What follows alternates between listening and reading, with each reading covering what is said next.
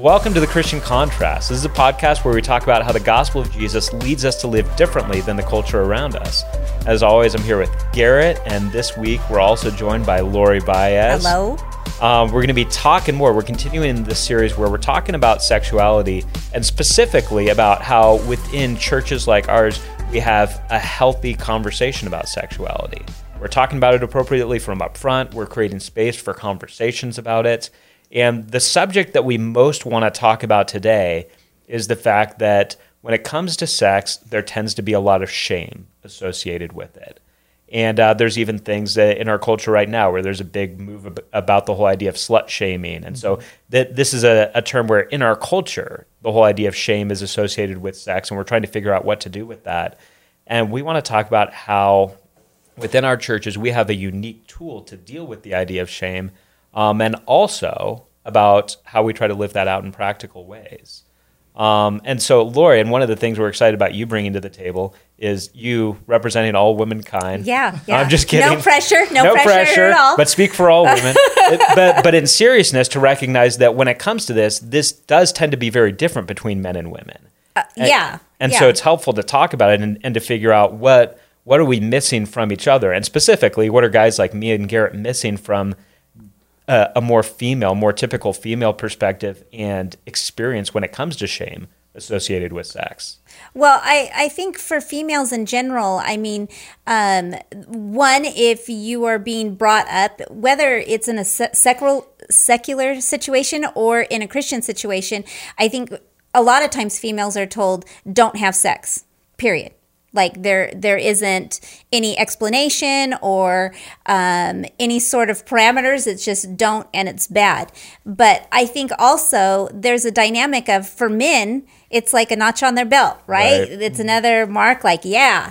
But for females, um, talking about slut shaming, I mean, how many derogatory terms are there um, when it is around women? But you don't hear that associated with men, and yet it takes two people to um, engage in that. And so there is a lot more negative connotation for females that sort of let that happen or gave in than it is for men who are just trying to get what they desire. Do you see that that kind of inequality kind of uh, from the cultural perspective coming into the church and the way that we talk to, to men and women about it, or the way that a man and woman might experience something differently around sexuality while they attend church?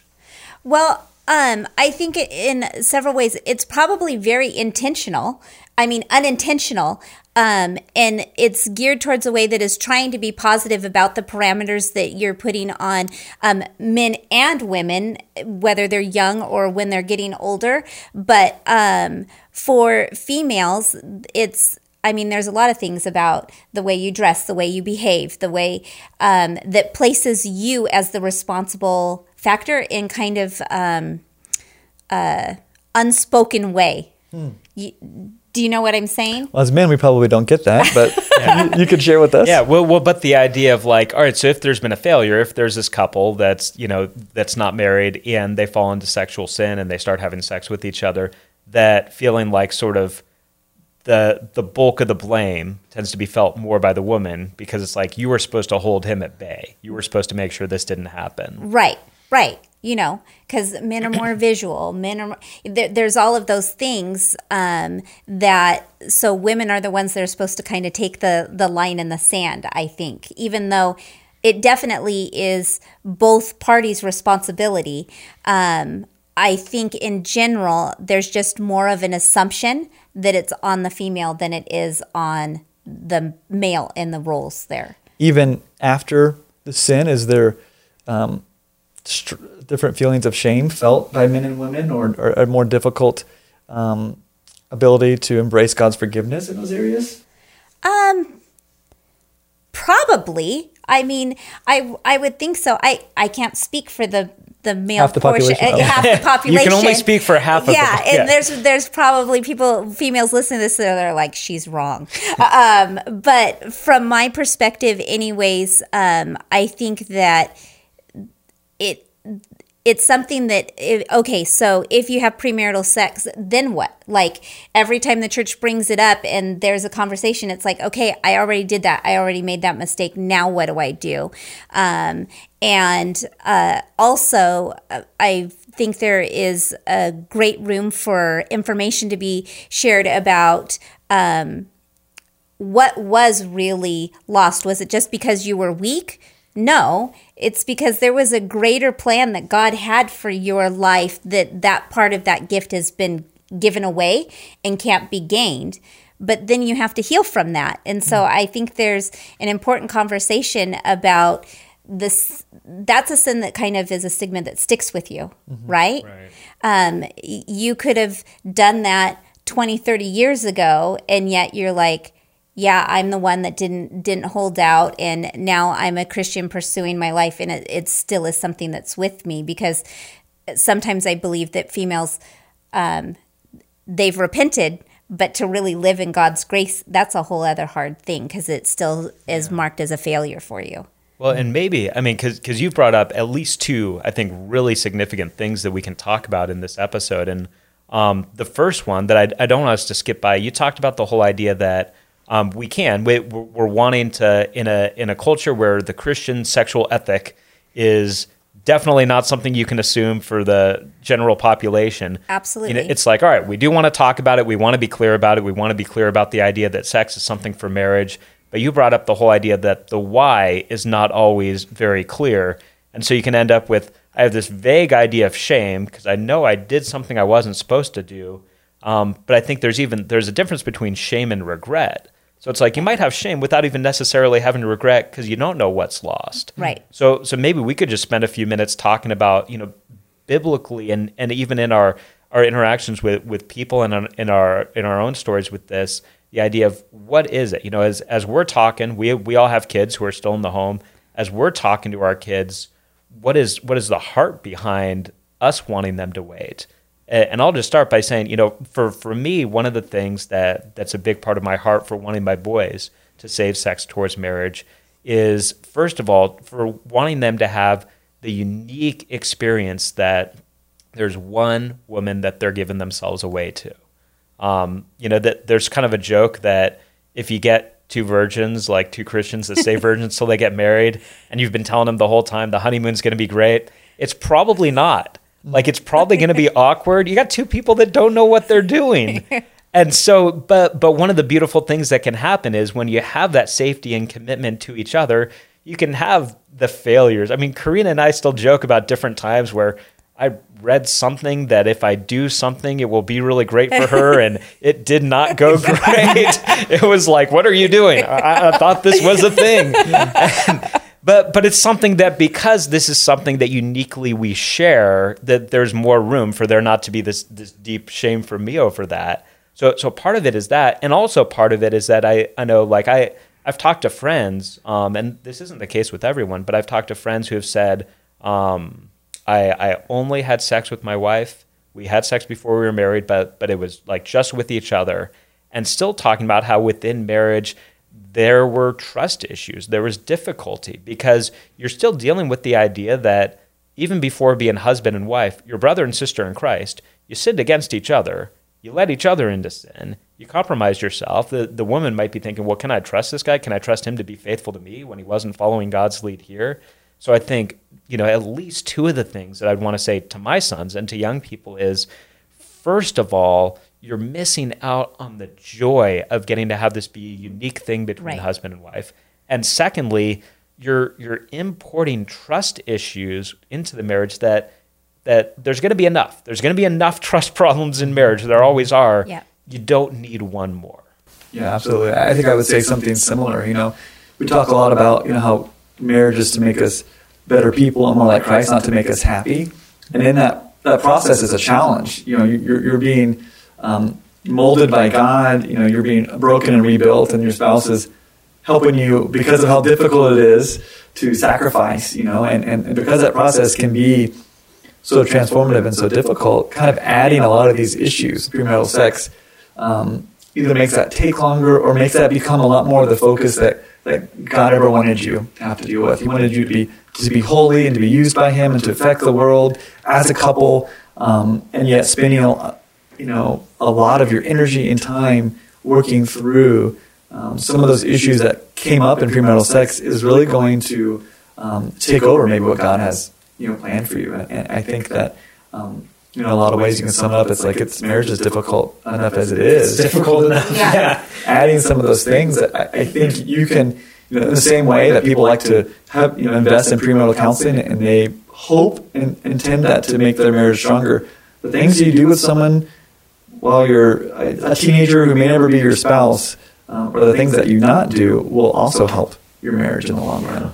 Yeah, and I think that's just a really important voice to have to people that are young right now. I mean, um, I have a 13 year old and a 17 year old, and even if we're not talking about the sexual issue, I find that at this stage of the game, the I told you so isn't so effective anymore. Right. There has to be the why and the ed- education about I'm not just blatantly making this rule up because I want to deprive you of something um, I'm I have this rule because these are the reasons and the things that you lose when you engage in a multitude of different things, mm-hmm. and one of those is sex. You know, so I I just feel like that why is a really big important message, um, and I think in that message the why also helps take away shame from sex um, maybe I'm wrong in that, but I mm. feel like when you, when you understand, it then doesn't take the connotation that sex is bad. Mm-hmm. It, right. It's that right. sex at, at, at certain times is not appropriate. Mm-hmm. Right. Yeah. Yeah. Because if the shame is really vague, just because it's it's associated with sex, I'm not supposed to do this. Mom and dad told me not to. The pastor told me not to. The Bible right. tells me not to. I'm not really sure why in the world, right. and it seems kind of archaic in our culture right now so I have vague shame. I have no idea what was lost. Right. And so I, I agree. I just think, you know, in sermons and teachings and parent conversations and youth leader conversations, as you're saying, Laurie, the why is important. And I think another thing that you brought up that is so huge is talking about um, we we do. I, I, think of our young people. I'm like, I want all of them to wait for marriage. You know, I, I want I want everybody in our church never to sin at all. Like that, you know that right. It's sort of like that. That's the goal for for ourselves. We're like, I, I don't want to do anything that I'm going to regret and mm-hmm. and and all of that. But we do recognize the reality that there's sin in all kinds of areas, and we need to at least acknowledge the the reality that a lot of people, most of the people that we're going to be interacting with, are going to have some sexual failures. Mm-hmm. A lot of people, not sadly, not many Christians are, are waiting, are saving sex for marriage. And so just dealing within that reality, as you said, Laurie, we can we can continue to talk about in helpful ways why sex is reserved for marriage, but we also then have to have a follow up for the person that's saying, "Well, it's too late. I can't go back. Right. There's no like virgin replacement cert. Like, there's nothing I can do about my yeah. past. What do I do now as somebody who's sitting here saying, I didn't wait or I didn't save myself? What is there for me? I, I don't know if the church spends enough time talking about that. Uh, I've seen promotions and seen conference schedules for like marriage conferences, you know, and it's like it's always the here and now and the future. It's like how to communicate better. There's even like there might even be like sex talk, like how to enjoy sex fully. But what about all of the things that they're still carrying? And, and it's such a difficult thing to talk about. And something that culture says you don't even need to talk about the things that your spouse did before you were married. That's them. You should forgive them and, and never deal with that. so they have these things probably, I wouldn't say unspoken and undealt with. I think they probably come up a lot in, in difficult and painful situations. But is the Christian marriage talk, teaching, conference, curriculum going to help them walk through um, not just the shame, but the pain done to them by the things that their spouse did before they even knew them? I, I don't see, often see that. Yeah, I agree. I and and I think that the premise of the unspoken, not that people actually say this, but the premise of the unspoken is that doesn't matter, right? Just like you you had said, um, where there are elements that play into it, and maybe the reason why you're signing up for the how to fully enjoy sex in marriage is because there are these underlying issues that haven't been dealt with that then aren't talked about. Right. Um, and that again, I think the more people think that they're alone in something or they don't understand something or it shouldn't matter but it feels like it matters to me is where shame comes in because you're like I clearly I'm the only one that feels this way, Yeah, right? yeah. Shame can be very isolating. Right. That way. Yeah. Um, and I think that uh, that happens a lot of times because it's like, well, one, I've been told it's bad. Um, so I've done it, but I don't want to admit that I've done it, right? and then two, it's affecting me in this way, but I've been told that it doesn't matter anymore. Or shouldn't. So, or it shouldn't matter. So there must just be something really wrong with me. Hmm. Yeah, and you would think, and, and this is where I think, it, and, and in some ways inescapably, but probably in some ways that, that we can deal with, sex does, we, we do experience the, the, the implications of sexual sin differently than a lot of other things. Where, you know, if you said to somebody, you know, lying is wrong, and they're like, oh, when I was five, I lied, they're probably not going to feel like, and that's it. Like, that's all there is. Right. Yeah. Um, whereas because there is, you know, and and and this is part of maybe the the conversation is to say um, purity has got to encompass more than just virginity, um, because there are people who are sort of like technically virgins who are doing all kinds of things, and whether it's pornography or whether it's oral sex, and they're like that doesn't count, you know. It, so it's like, man, you can be living very impure and still technically be a virgin. And you could also have somebody that's fallen, that's given away their virginity, but is now living in utter purity right now. Mm-hmm. And so I think when we get into the idea of it being sort of binary, like, hey, you're either pure or you're not, we got to acknowledge we all like we all have a mix of this. We all like there's there's no virgin in the United States or in the world that doesn't have some level of sexual impurity that's happened, you know, with their thoughts, with their actions, with their eyes, something. And so I think part of the difficulty is when we're saying either save sex for marriage or you didn't. It's like, well, that's true. But we're all looking to live pure day by day. We're all looking to say, what is God calling me to do today? And there are failures of the past, and we do have shame, and I think some level of shame, regret, sadness over our failures of the past. But that doesn't then have to identify us at the core level of who we are and about what God holds for our future. I think, that's, a good point. I think, maybe, and maybe you can speak to this. It, it's even theologically kind of complex because you have the, the, the shame that, that you've mentioned that's a good natural part of uh, repentance and understanding who, who Jesus is in the gospel message, but how do we move out of that and into acceptance? And maybe we'll get stuck in the shame just because of our sin nature, you know. And I think that, you know, in the same sense that sometimes sins are small and or it's, up, to us and don't affect us, you know, and we're able to to to forgive, accept the forgiveness, and sometimes they stick longer and there's consequences. And I think my question for you is this: theologically, what is a healthy perspective of both the purity aspect, but the way of we engage shame and move that shame into, into forgiveness and living the life that God yeah, has. no, no, I'm glad you're, you're setting me up perfectly. and I, I'll, I'll talk about this a little bit, and then I, I want us, uh, all three of us, just to be able to talk real practically, like real, you, you know, just kind of like feet on the ground. How do we handle this? But say, you know, so we're living in a culture where at least one of the strong voices out there is the whole idea of we are going to eradicate shame. Um, you know, so so the whole you know slut shame. Hey, that's slut shaming. You stop that right now. Hey, that's fat shaming. You stop that right now. Anything that you're doing that would bring shame on another person, you stop that right now. Um, so that's part of what we're combating. So when we look to Scripture, we can go in with that mindset of like shame is never something that's supposed to be part of the grid. But there's a number of passages, and, and a number of passages in the New Testament. 1 Corinthians chapter 6, Paul is talking to the Corinthians about the fact that they're taking one another to court instead of settling their differences as Christians. And he says, I say this to your shame. Mm. There's other passages in 1 Peter. Peter talks about the whole idea that we want to live such godly lives that the people who are speaking maliciously against us are ashamed. So there is, there's categories, there's several others um, passages that talk about the same thing. He talks about it in 2 Corinthians chapter 3 verse 4 uh, 2 Thessalonians chapter 3 verse 14 about the idea. So there is shame is not something that biblically speaking is just well it's bad get rid of it. It it is bad. Nobody likes shame, but shame is an appropriate the the way that I would put it is shame is an appropriate step along the way to repentance. It's hard to repent of anything if you don't have if you don't think you've done anything wrong, if you don't think that there's anything to be ashamed of in that sense. And at the same time, you also have biblically the idea that there's misplaced shame. And so, you know, you have the apostle Paul saying, "I am not ashamed of the gospel," which I think implies the idea that some people want him to be. says to Timothy, "Don't be ashamed of me because I'm in prison." So, we we have real shame, appropriate shame, we have misplaced shame. And I think the core of it is looking at it and saying, all right, all of us as believers, we have shame. Some of it is shame that we never should have had, somebody else put on us, and God wants to lead us to, to renounce that shame. We never should have had it.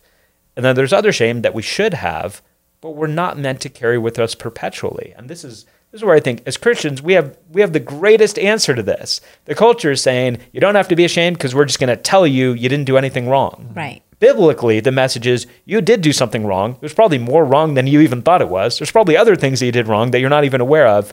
And the God of the universe sent his son to bear your shame so that you're wiped clean and welcomed into the family forever. You are loved by God not because you never did anything shameful, but because despite the fact that you did all kinds of things that are shameful, you are covered. You are now wearing the white robe of the righteousness of Jesus that you didn't earn. Think like we we want to get people to the point that shame is not the cloud over their lives. And that doesn't come through avoiding shame, that comes through acknowledging it, coming face to face, which some people are already there. Some people already know they have shame. Mm-hmm. Some people sadly need to be sort of convinced you do need to have shame. You should be embarrassed. You should feel bad about these things that you've done. And then the great liberation can come because that shame died on the cross. Mm. Past, present, and future. The, the sins that I commit tomorrow, that bring new shame on me, those were covered by the cross of Jesus Christ 2,000 years ago. Mm. Mm. And so, talking about that, if that's like, if that's the shorthand of what we want, how do we help in all realms, but especially in the sexual realm, through conversations with people within the church to help create an atmosphere where we're helping people that don't have shame to appropriately come to grips right. with it and then we're also helping people that are weighed down by shame experience that liberation.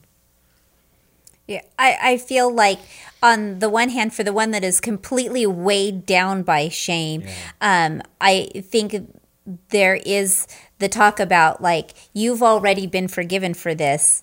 Now you need to embrace what God has fully had has for you because if you're stuck there you're not embracing mm-hmm. the forgiveness and what God has for you after that point um, and I think that's an important message for the people that are stuck for the people that aren't stuck um, I I feel like that's where the importance of education about what they really have missed out on or given up by making that choice um, is an important element for them to fully understand that this isn't just because we don't because you don't do it, but there was plans and meanings behind what God had for them and by them taking part in this sin, it has diminished that. It mm-hmm. diminished who God um, ultimately planned for you to be. Like um, that was uh, kind of this.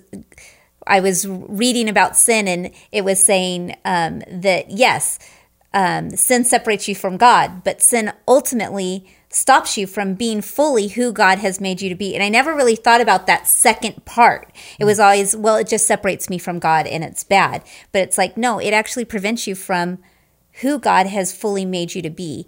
Um, and I think that's the part mm. that people that don't feel guilt and shame maybe don't understand or realize. Yeah, yeah I, agree I agree with that. 100%. 100%. I, think there's got to be some element of discipleship within this. That the closer you are to God, the better that you understand the Word, the more likely that your barometer, your compass of of where shame, guilt, and forgiveness come from is closer to what God has for you, as opposed to what the Lord might be saying. This podcast, right? right? You know, you know talking, talking, about, about you know, wanting our lives to, to be differently, living in the world around us. If, if, you're, if there's, something that you should, that is a sin, that should be an element of shame, but culture is saying it's not, then um, that's probably going to be an area in which you don't, struggle.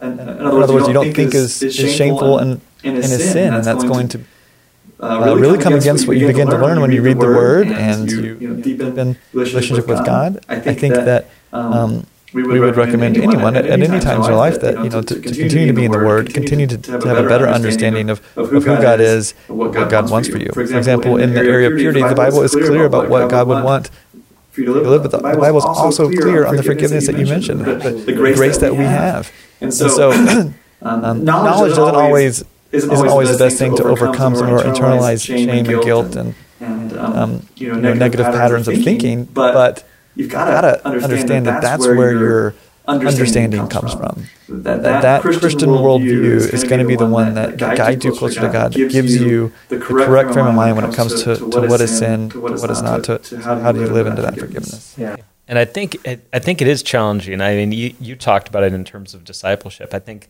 there's there's a level of discernment we need, and I think sermons and teaching that we do from up front it it it can help sort of set set the idea of here's what Scripture says.